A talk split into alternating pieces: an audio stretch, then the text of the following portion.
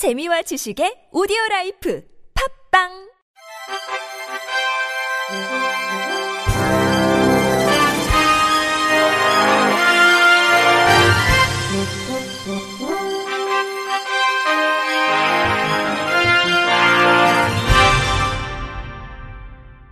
청취자 여러분 안녕하십니까? 10월 29일 금요일 KBAC에서 전해드리는 생활 뉴스입니다. 국토교통부가 지난해 4월부터 시행된 국제선 인천공항 일원화 조치에 따라 1년 7개월간 중단됐던 지방공항 국제선을 국내 예방접종 완료자 및 격리 면제서 소지자를 대상으로 다음 달부터 단계적으로 재개합니다. 국내 입국일 기준 국내에서 화이자, 모더나, 아스트라제네카 백신 2회 접종과 얀센 백신 1회 접종을 완료한 지 2주 이상 지난 내 외국인이 대상입니다. 또 중요한 사업상 학술, 공익적, 인도적 목적 등 긴급 불가피한 입국을 위해 제외 공간에서 발급해주는 격리 면제서를 소지한 내 외국인의 경우 이용이 가능합니다. 해당 계획은 총 3단계로 구성됐으며 순차적으로 적용될 예정입니다. 먼저 1단계는 다음 달 말부터 김해공항 국제선이 확대 운영하는 것입니다. 그동안 국제선을 주 1회 운항하던 김해공항은 현재 운영 중인 세관 출입국 심사 검역의 업무 활용도를 높여 김해 사이판 항공편을 주 2회, 김해 괌 항공편을 주 1회 추가 운항합니다. 김해 사이판 항공편은 매주 두 차례 운항해 최근 급격히 증가한 사이판 travel bubble 여행 수요에 대응토록 지원하고 겨울철 인기 휴양지 노선인 김해 괌 항공편도 매주 1회 운항해 해외여행에 대한 지역 주민들의 갈증을 일부 해소할 예정입니다. 2단계는 집단 면역이 형성되는 12월 대구 청주 무안공항의 국제 항공편 수요가 있을 경우 방역당국 등 관계기관과 CIQ 운영 재개 협의 등을 거쳐 공항별로 주 3회에서 5회 시범 운항을 한 뒤 점차 확대한다는 내용입니다. 3단계는 내년 설 연휴 김포, 제주, 양양공항의 국제선 수요와 CIQ 운영 상황 등을 고려해 적정 운항 규모와 시점 등을 고려하는 것으로 관계기관과 협의를 이어나갈 예정입니다. 김영석 국토부 항공정책실장은 이번 김해공항 사이판 괌 노선 증편을 시작으로 지방공항 국제선 운항이 점차 확대됨에 따라 지역 거주민들의 해외 여행 편의가 크게 개선될 것이라며 최근 사이판 싱가포르와 체결된 트래블 버블에 이어 이번 지방공항 국제선 운항 재개 등 지역 항공 여행업계 회복에 마중물이 되도록 적극적으로 지원해 나가겠다고 말했습니다. 서울경찰청이 상습 교통정체로 시민 불편이 큰 지점 중 신호 운영이나 차로 조정으로 개선이 가능한 81군데를 개선 중이라고 28일 밝혔습니다. 1단계 개선은 지난 9월 30일부터 2주간 서울 도봉구 녹천교 사거리 등 12군데를 대상으로 이루어졌습니다.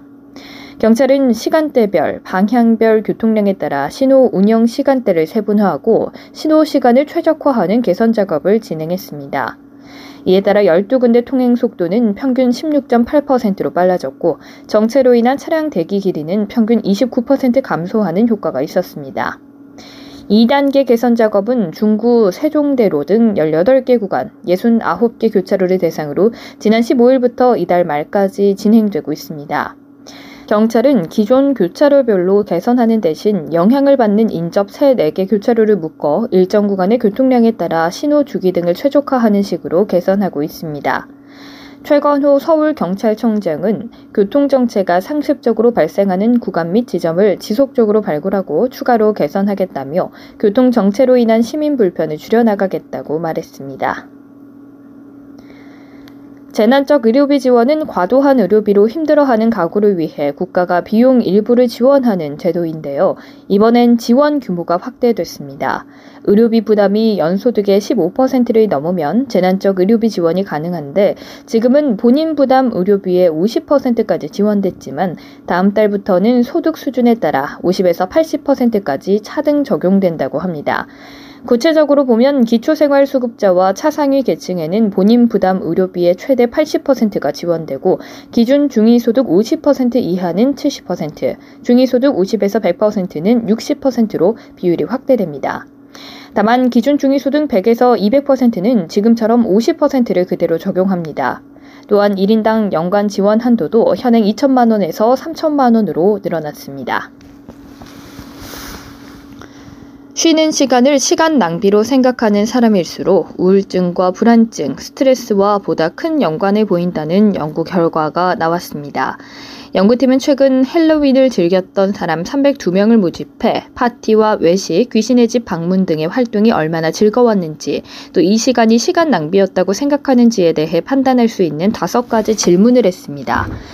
답변 분석 결과 파티 참여 등의 시간이 낭비였고 비생산적이었다고 답한 사람일수록 이러한 시간을 제대로 즐기지 못한 경향을 보였습니다. 두 번째 실험에서는 좀 더 일상적인 휴식 시간을 바탕으로 연구가 진행됐습니다. 친구들과 보내는 시간, TV를 시청하는 시간, 명상 시간 등 일상에서 보내는 휴식 시간에 대해 첫 번째 실험과 같은 질문을 하고 참가자들의 행복도, 우울감, 불안감, 스트레스 수치를 측정했습니다. 그 결과 앞선 실험과 마찬가지로 자신의 휴식 시간이 시간 낭비였다고 믿는 사람일수록 여가를 제대로 누리지 못했습니다. 더불어 행복감과 우울감, 불안감, 스트레스 정도가 보다 심했는데 이는 정서적, 육체적 웰빙이 감소하는 원인이 될 수 있다고 연구팀은 설명했습니다. 마지막 실험에서는 연구팀이 뉴욕타임스에 실린 기사를 실험 참가자들에게 보여주는 실험을 진행했습니다. 이는 실제로 뉴욕타임스에 실린 기사가 아니라 연구팀이 만든 가짜 뉴스입니다.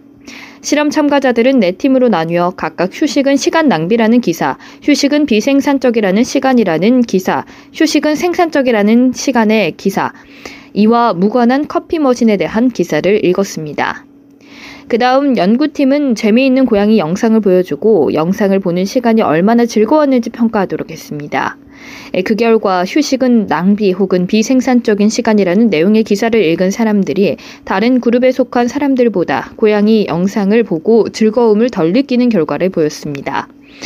즉 연구팀이 휴식은 시간 낭비라는 생각이 들도록 실험 참가자들을 유도했을 때 실질적으로 여가 시간을 제대로 즐기지 못했다는 의미입니다. 연구팀은 휴식에 대해 부정적으로 평가할수록 이 시간을 온전히 즐길 수 없게 된다는 점에서 어떻게 휴식을 보내느냐도 중요하지만 휴식을 어떠한 관점으로 보느냐 역시도 휴식의 질에 영향을 미친다고 설명했습니다. 또한 휴식을 잘 보내야 다른 일과도 잘 보낼 수 있다는 점에서 쉴 때는 제대로 쉬는 것이 중요하다고 설명했습니다. 이제 곧 김장철이 다가오는데요. 정부가 가격 안정을 위해서 김장 채소 비축 물량을 풀고 할인 행사도 확대할 계획이라고 합니다. 어제 농림축산식품부는 소비자 부담을 줄이기 위한 김장 채소 수급 안정 대책을 발표했습니다. 김장 집중 시기인 다음 달 말과 12월 초에 배추 출하량을 평소보다 1.37배 늘리고 수급이 불안정해지면 정부 비축 물량 3,000톤과 출하 조절 시설 물량 3,500 500톤을 공급할 예정입니다. 김장에 필요한 무와 고추, 깐마늘도 비축 물량을 대량으로 풀어 가격을 안정시킬 계획이라고 합니다. 다음 달 11일부터 오는 12월 8일까지는 할인 행사도 열리는데요. 농축산물 할인 쿠폰을 활용해 대형 마트와 전통시장에서 김장 채소류와 돼지고기를 20% 할인 판매하고 전국 농협 하나로마트에서도 배추, 무, 마늘 등 김장 채소류를 시중가보다 13에서 40%까지 까지 저렴하게 판매한다고 합니다. 끝으로 날씨입니다. 내일은 전국이 구름 많은 날씨를 보이겠습니다. 내일 아침 전국의 최저 기온은 12도, 낮 최고 기온은 19도로 예상되는데요. 오늘과 비슷한 날씨를 보이겠습니다. 이상으로 10월 29일 금요일 생활 뉴스를 마칩니다. 지금까지 제작의 이창현, 진행의 박은혜였습니다. 고맙습니다. KBIC